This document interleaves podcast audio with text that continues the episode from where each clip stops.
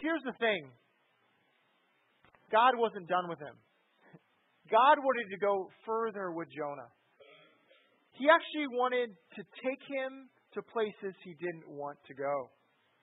He wanted to zero in on the hidden layers of his life and his resistance, and to be able to go even deeper and harder of what he might not be letting God in on. And the thing is, God was getting him to say, I want you to prophesy not just to Israel, but I want you to prophesy to even people you do not like.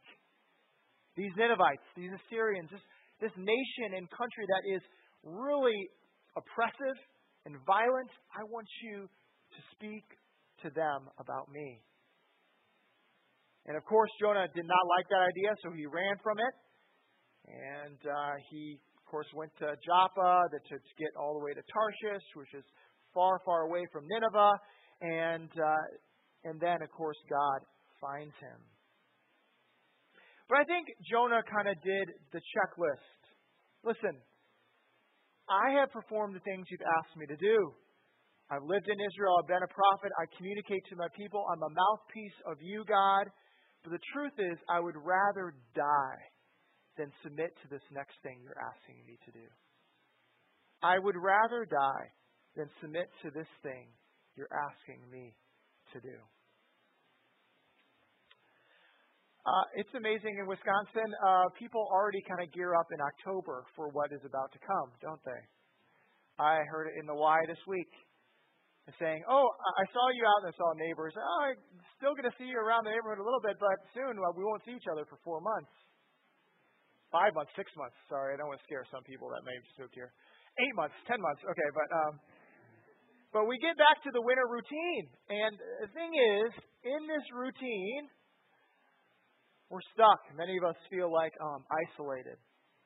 I have to get back to what is being inside or doing these things or X things or whatever it might be. And many times I think we desire to actually be broken through to.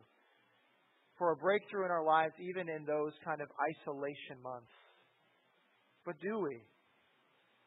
Do we really want God to break through in those times? I think many times we put off the checklist. Listen, God, I've been faithful in my job. I've been faithful with my kids. I've got some of them out of the house. I'm doing well, you know. I come to church. I do the things I need to do. But God says, I want more. What? More? I want to break through even more. And I will keep pressing until I get it. And here is a breakthrough for a guy that had it all together the prophet of Israel, Jonah. And God was saying, even I need to break through to a prophet. If he needs to do that to a prophet, maybe he even needs to do it to us. And in breaking through, God wants to show Jonah his character and his nature. He wants Jonah to see, he wants Jonah to see exactly what kind of God he is. And I'll say to you, maybe there are some areas that there needs to be some breakthrough in your life. Maybe the winter months are the times to do it in isolation. Maybe the times that God is saying to you, I need to break through in even this area of your life. Now, when we get to this section, chapter 2, I mean, it's exciting. It's the fish time, right? This is, this is what we should be focusing on. This is what we think about when we think about Jonah. We think about the fish. We think about pictures and flannel graphs of people being in the fish or whatever it might be. You know, we think of Veggie Tales. I don't know what we think of. But usually it's the fish when we think of Jonah. But like I've said before, the sadness of this book is that we focus too much on the great fish and many times we lose sight of the great God. And that is what this book is really about. Not the great fish, but our great God. And that this great God utilizes sailors, he utilizes nature, he utilizes even a fish to communicate his love for the nations and his love even to a thick headed prophet named Jonah. And then his love to thick headed people like ourselves. So, why this episode? Why this story of Jonah being in the Mediterranean and a fish swallowing him? Why this story? I'm going to say three things. If you write things down, this is the time to write them down.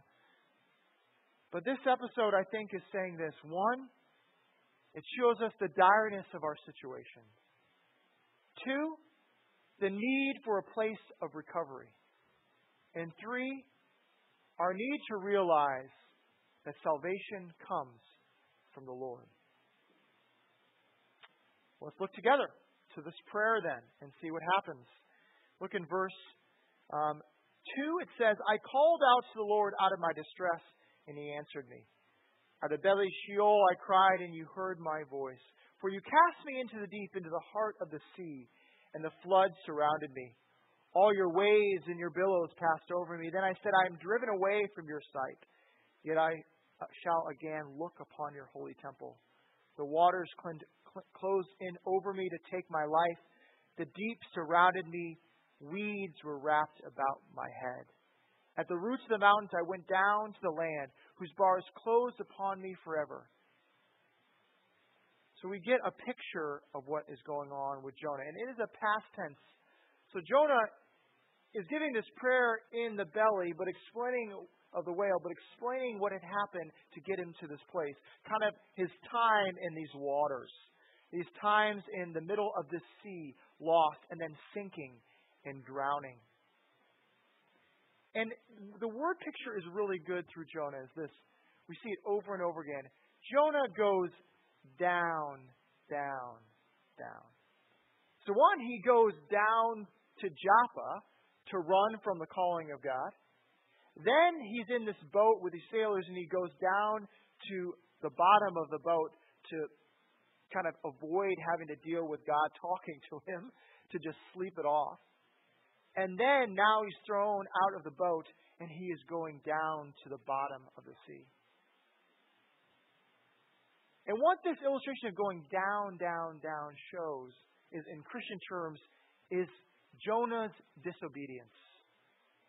His removal from God. His removal from God in following what he tells him to do. Please hear me. Suffering, some of the times, is not because of our disobedience. Okay? Jesus points that out when the disciples say, Here is a man that's crippled. What sins has he committed? And Jesus says, eh, No, it's just the way that it is. It's a broken world. That happens. So I want that to make that clear. Sometimes our suffering is not because of our disobedience, just because we live in a broken world. But you can't move the pendulum all the way over there all the time. Sometimes our suffering and the consequences we face in the life are because of our disobedience. It's because we have ignored God in an area. It's because we've run away from what He has called us to do. And because of that, we have faced the consequences of God. And here, Jonah sees it. Verse 3, so good here. Please look. For you cast me into the deep. What the, I mean, what the junk here? We just read a little bit earlier. It wasn't God that cast him into the deep. It was the sailors that cast him into the deep. So now why is Jonah saying that you, God, cast me into the deep? This is because Jonah sees this. God, you cast me into these waters. You put me into this place. You threw me there to see if I continue to go down the route I am going, I am in serious trouble. And you are going to go after me so much, you're going to put me in a situation of consequences and pain and suffering. So I wake up to see that you're trying to get a hold of me.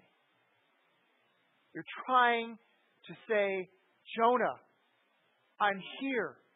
Call out to me because he has not before this. Finally, he's praying, right?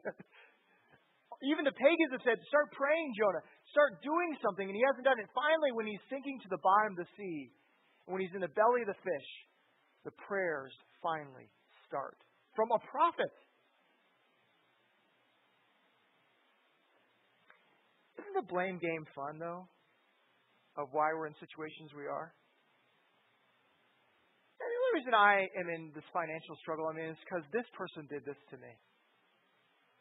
The only reason that I am in relational turmoil right now is because this person did this to me. You know, the only reason this or that happened to me is because of this person or that person, this situation, that situation. I just blame and I blame and I blame. But here, Jonah doesn't blame the sailors. Instead, he says, God, your hand was in this. You used the sailors, but you were the primary driver behind it, trying to put me in a situation so I would finally wake up to your presence. And then this prayer and this psalm is, I encourage you, eh, just read it during the week. It's so rich. And in the richness, we kind of picture what Jonah was going through. In the deep, being surrounded, seaweed wrapped around his head, going to the bottom of the sea where the roots of the mountains are. He is in a bad place. And the thing is, this kind of kind of illustration or metaphor or allegory of what's happening in this poetic language talks a few different levels. One, the physical reality of him actually drowning. Two, the emotional energy that's taking what he's going through right now, the direness. But lastly, the spiritual reality that Jonah is facing by going into the deep, into the sea. And the thing is, Jonah is most scared not about drowning, not about the emotional distress. Instead, what is he most scared about? Verse 4. Then I said, I am driven away from your sight. Yet I shall again look upon your holy temple. I went down to the land, verse 6, whose bars closed upon me forever. So the idea is Jonah is getting a picture of I am being separated from my Father, from God Himself. I am most scared about being abandoned from Him. To being in the place of Sheol, which is death, and many people would say is, is separation from God. And then being barred in, which some people say, commentators say, is a kind of a foreshadowing of, of hell. Being barred in in a place of hell, being separated from God. And Jonah is the most scared about this reality. Not the death, not the emotional distress, but actually being separated and abandoned from the sight of God. Oh man, church. Judgment, hell, you know, horror, dismay, you know, all these things. Why do you gotta bring that up? It's October, right? I'm supposed to bring up horror, right? Is that is that October month? Horror month, right? It's an, I, I, here, a little soapbox comment. Um, I'm amazed by how many horror movies there are. I, I'm not a huge horror movie. Maybe you guys are fans of horror movies, but they do really. Do you know this? They do really well. Horror movies do really well in Hollywood, and I do think that horror movies do so well uh, because um, many people are so in a state of malaise. They want to have something to wake them up. so if I get scared, I finally realize that I'm alive. Anyway, that's a side comment. But okay, so I can talk about horror in October because Sai's talking about it, so I can talk about it now. So, um, so some of you like, okay, being separated from God, it's just hard to imagine how horrible that situation is, how bad it actually is. Um, I'll tell you, sometimes I've been the most scared, the most horror. The most horror came to me uh, with a 1940s cartoon. Uh, when I was young, the cartoon was Pinocchio, which many people say is a modern day, uh, you know, uh, story about Jonah. Um, when I was young, this movie scared me so much. Okay, uh, Pinocchio watchers, how many use Pinocchio? And maybe the younger people haven't seen Pinocchio, but okay. Um, but Pinocchio is you know the story of the you know Geppetto that makes Pinocchio. I'm a real boy, whatever. Okay, so um, he basically runs away from his maker Geppetto, this puppet, and so he runs away through a series of events. And one place he ends up going is Pleasure Island, right? And at Pleasure Island, there's all these naughty boys right? They drink and they play pool and they vandalize. It's just really bad. And what happens at Pleasure Island is that there's a curse. And uh, through either the drinking or being on that location, the boys start turning into donkeys. And so here I am, a six, seven year old boy, watching this and seeing these boys in front of my eyes turning into donkeys. And there's this one scene where this donkey is dressed up in boy's clothing, and this man is shipping these donkeys off to go work. And this boy cries out, he says, you know, as a donkey says, I want my mommy, right? And this guy, you're never going to see your mommy again, right? And I'm just like scared to death, right? Especially as this other boy and start Pinocchio start transforming into donkeys. You see what's going to happen if I do something wrong? You know, I'll be separated from mom and dad. The thing is, this is the horror that is being shown here. You are going to be separated from a loving Father, from God Himself. The one that provides for you and cares for you, the one that gives us common grace, the one that gives us families and life and beauty and all those things. Jonah is realizing, I will be separated from that loving Father if I continue in the route that I'm going. I guess I can't explain enough. I don't know what kind of horror movies you watch or whatever thing you might illustrate it with. But the horror of being separated from God is something I can't even imagine. And Jonah is realizing here I can be separated from God Himself. Flannery O'Connor, who I love, a Southern writer, Christian, she writes a lot of short stories. One of the short stories she titles is this You Can't Be Any Poorer Than Dead. This is so true here. Jonah is in the pit.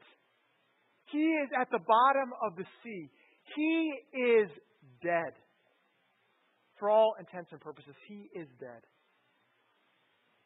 You know, that is the story of the gospel. I encourage you, read Romans, read Ephesians. Do you know what it says about us? We are all dead. Dead in our transgressions, separated from God. We are dead. But in the bottom of the sea, in that place, God sweeps us up. He saves us. He comes to a place where we are dead to bring us back to life. And here's the thing this prophet Jonah, this guy that thought, I got it together. Look at me. Look at what I can say. God is saying, No, Jonah, without me, you are nothing. You are dead. Don't think because you are a Hebrew, don't think because you have a title, you are something. You are something because I am the one that rescues.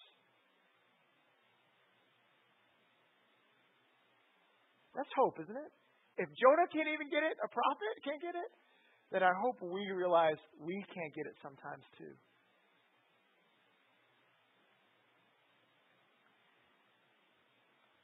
You know, and then again, verse 6, it talks about this rescue.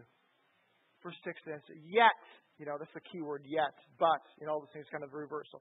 Yet you brought up my life from the pit, O Lord, my God. And we can picture that being brought from the pit is that fish swallowing Jonah, saving him from drowning. And it gives us a new picture of the fish, doesn't it? The fish is not a punishment. Instead, the fish is a picture of salvation.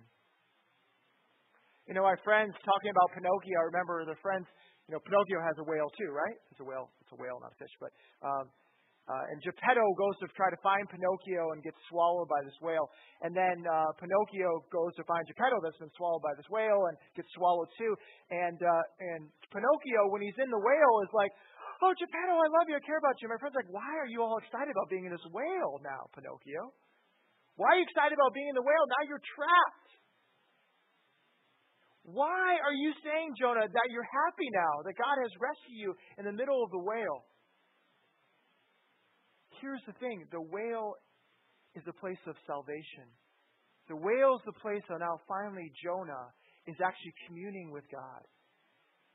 You know, Pinocchio was finally happy because he was with his father. Not, he didn't see anything else. All he knew that he was with his maker, Geppetto, and that made him happy. John Calvin says this about Jonah 2. Great commentary on Jonah 2. He says, you know, the belly of this fish is a hospital. It's a place of recovery for Jonah. It's a place where finally YouTube is silenced. The TV is off. It's a place where finally all the distractions around us are gone. That now we are just silent with a God. And we can say, God, here is where I really am. All the distractions are gone. Now I'm just stuck with you and I'm in your presence. Heal me. Help me. I don't know if you've ever been around people that have been in jail before. But I've heard this about guys that I've talked to in jail. They say, actually, I like being in jail right now. Because finally, all the distractions and everything that was driving me to destruction and to death are gone, that I'm finally alone and I can spend time talking to God. A jail? A hospital? or AA groups? If you haven't gone to an AA group and you're not alcoholic, just go to an AA group. They're awesome. Because you want to see people that are broken and finally in the hospital and saying, you know what? You might think this place is horrible around a bunch of people like this. But you know what? This is a hospital for me. This is a great place for me to be.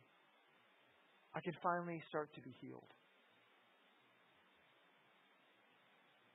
You know, it is my hope that the church, this church, would be a hospital. This can be a place where you can repent. They can finally say those things maybe to other people. Say, I've been struggling with this for my whole life. And I am drowning. Almost to the pit of the sea. I need a hospital. And you can repent and be open. And this would be a place where there would be healing. A place where there would be times to commune with God. A place on Sunday morning where we t- spend time in silence and actually hear from Him. Is that what we want this church to be? I hope so. That it's a hospital. Where it's a place where people are sick and are repentant and out of the place where repentant people are, out from the belly of a fish, out from that hospital, we would be spewed onto dry land to say, Here is the God that has saved me and rescued me from the pit of despair.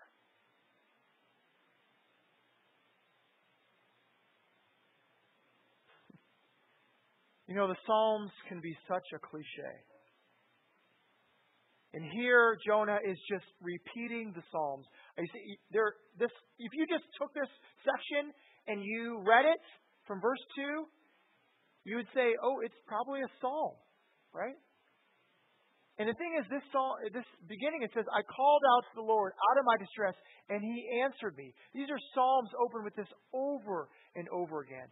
My hope is that psalms would no longer be a cliche. Instead, they would be real. That we would actually call out to God and he would answer us in our distress. If Jonah can do it in the belly of a fish, he can do it when we are here in the church. Okay. Well, now we see the rescue. And we see what happens to Jonah. I love Sinclair Ferguson when he talks about this latter part of the Psalms of the of Jonah, Jonah chapter two of his psalm. He says this. He says, "The deeper work of God was not done in the belly of the fish, but upon the heart of the prophet." This story of Jonah 2 is not a miracle of nature, but is a miracle of grace. You know, Jonah is saying throughout this, the beginning, these sailors don't deserve grace. These Ninevites these Assyrians who destroy countries, who destroy nations, who are going to come upon our lands, they don't deserve the grace of God. But finally, Jonah is realizing that he is in the same state those sailors are, in the same state those Assyrians are. That he is finally learning to receive the grace of God himself. And then he speaks of this grace.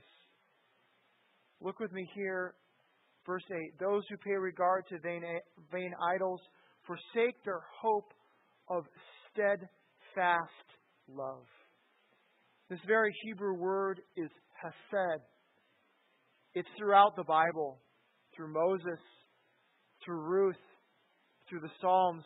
We heard it today when um, Jeremy sung, steadfast love. Jonah speaks of the steadfast love of God. And this steadfast love is His grace. He is slow to anger, abounding in love. He is compassionate to us. Even in the Old Testament, He reaches out to sinners. He reaches out to those of other nations and comes to them and saves them and shows them grace and gives them something they do not deserve. In our community group this week, one member of our community group said something very, kind of a very good question. I think the very question of this book. Why did God choose Jonah? Why did God choose Jonah to do this? He chose Jonah, I think, so that Jonah, instead of standing over judgment of these pagans, which is the Ninevites and the Assyrians, he stood next to them under the same judgment of God. He would go to the Assyrians, he would go to the Ninevites, and he would say to them, I need and I have been shown the same grace that you need. I need that same salvation. I need that same hesed.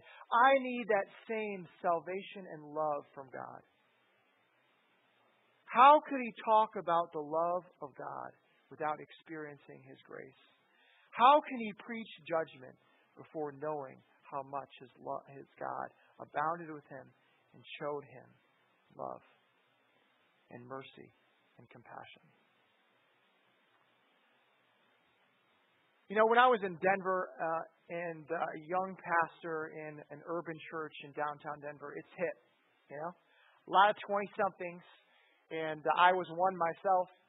And uh, as the assistant guy, I get a lot of time to spend with the young guys, and because uh, I don't have to preach every week and spend time doing that, I can just hang out. And uh, it was fun, the kind of people that would come to this downtown church.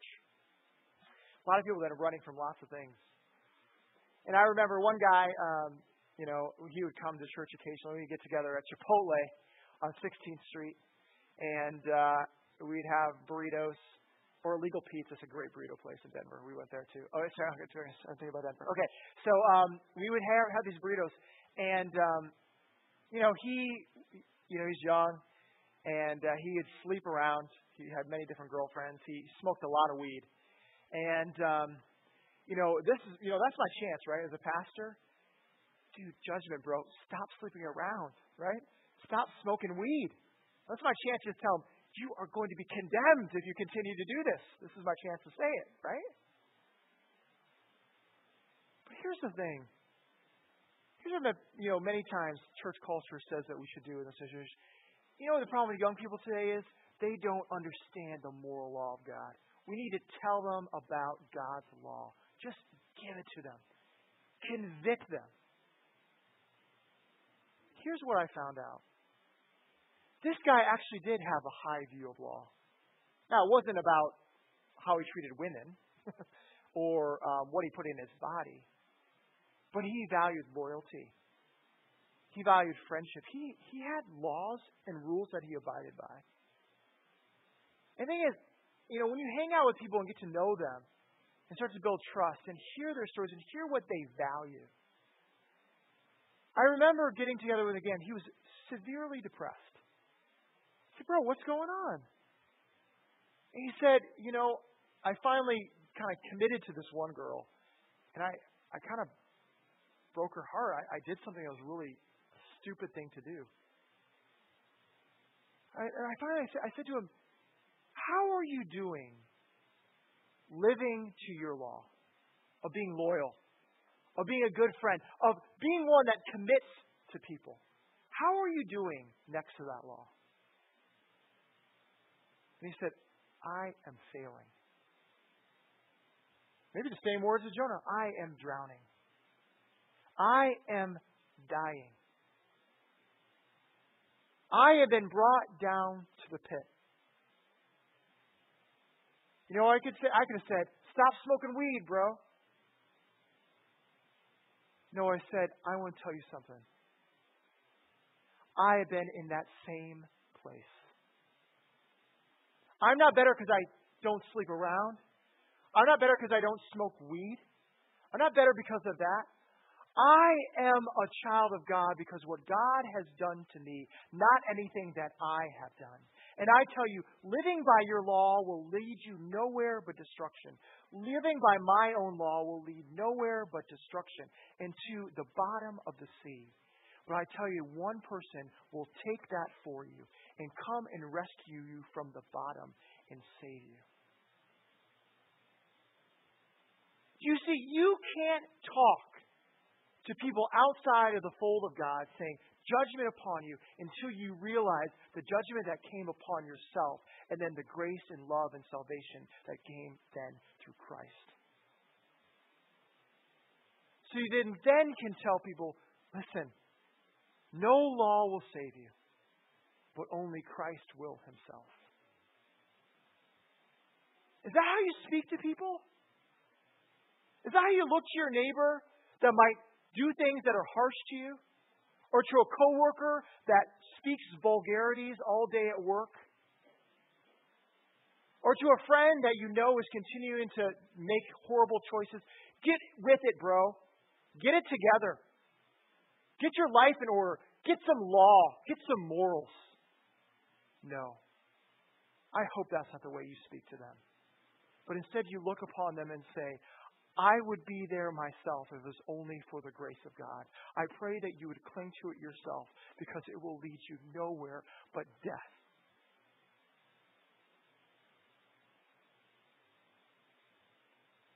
Man, I, I am so harsh in Jonah, aren't I? But it is a harsh book. God is harsh to his prophet. He's saying, Wake up, Jonah. And then is one of the richest stanzas. This is probably some my seminary professor in college and others that I've listened to, they say if you could sum up the whole Bible in one section, it would be this right here. This word right here. This stanzas right here. Salvation belongs to the Lord. You know what's so fitting about that? Salvation belongs to the Lord. You know the word salvation in Hebrew is Yeshua. You know where we get that name? Joshua. Jesus. Salvation is from the Lord. Salvation came. You know what the good news is? The good news is that there is one that did go to the pit. There was one that spent three days not in the belly of a whale, but separated from his Father, God. There is one that took the direness of our situation, the horrors of it. There is one that ministered to us in the belly of the fish. And there is one that salvation is from. You see, Jesus, when he said, I am the greater Jonah, was not lying because he saw what would happen to him. He saw that he would have to take what Jonah never would, would have to take. He would actually have to spend three days and three nights at the bottom of the sea, separated from God Himself, so that we would not have to be separated from God. The good news of the gospel, the good news of Jonah, is that it points forward to one that has redeemed us and saved us and gone to places where we cannot go ourselves so that we might be saved from that place. Is that your salvation? Do you believe that salvation is from the Lord? I pray you would. And I pray that we would take vows like Jonah and say, I will go and be spit out from that whale, and I will tell others that only by grace, only by God's salvation, am I here standing in your midst. Let's pray. Heavenly Father, thank you for coming to us not out of obligation, but out of abounding love. Thank you for coming to us compassionate and merciful. And God, as we partake in your elements, let us be reminded of the sacrifice that you took, of being separated from your Father, that going down to the pit so that we might be nourished, that we might have life. Pray these things in your Son's name. Amen. We're going to ask Scott and Bill and Terry if they would help me with um, the elements um, this morning. And uh, I want to uh, call to your guys'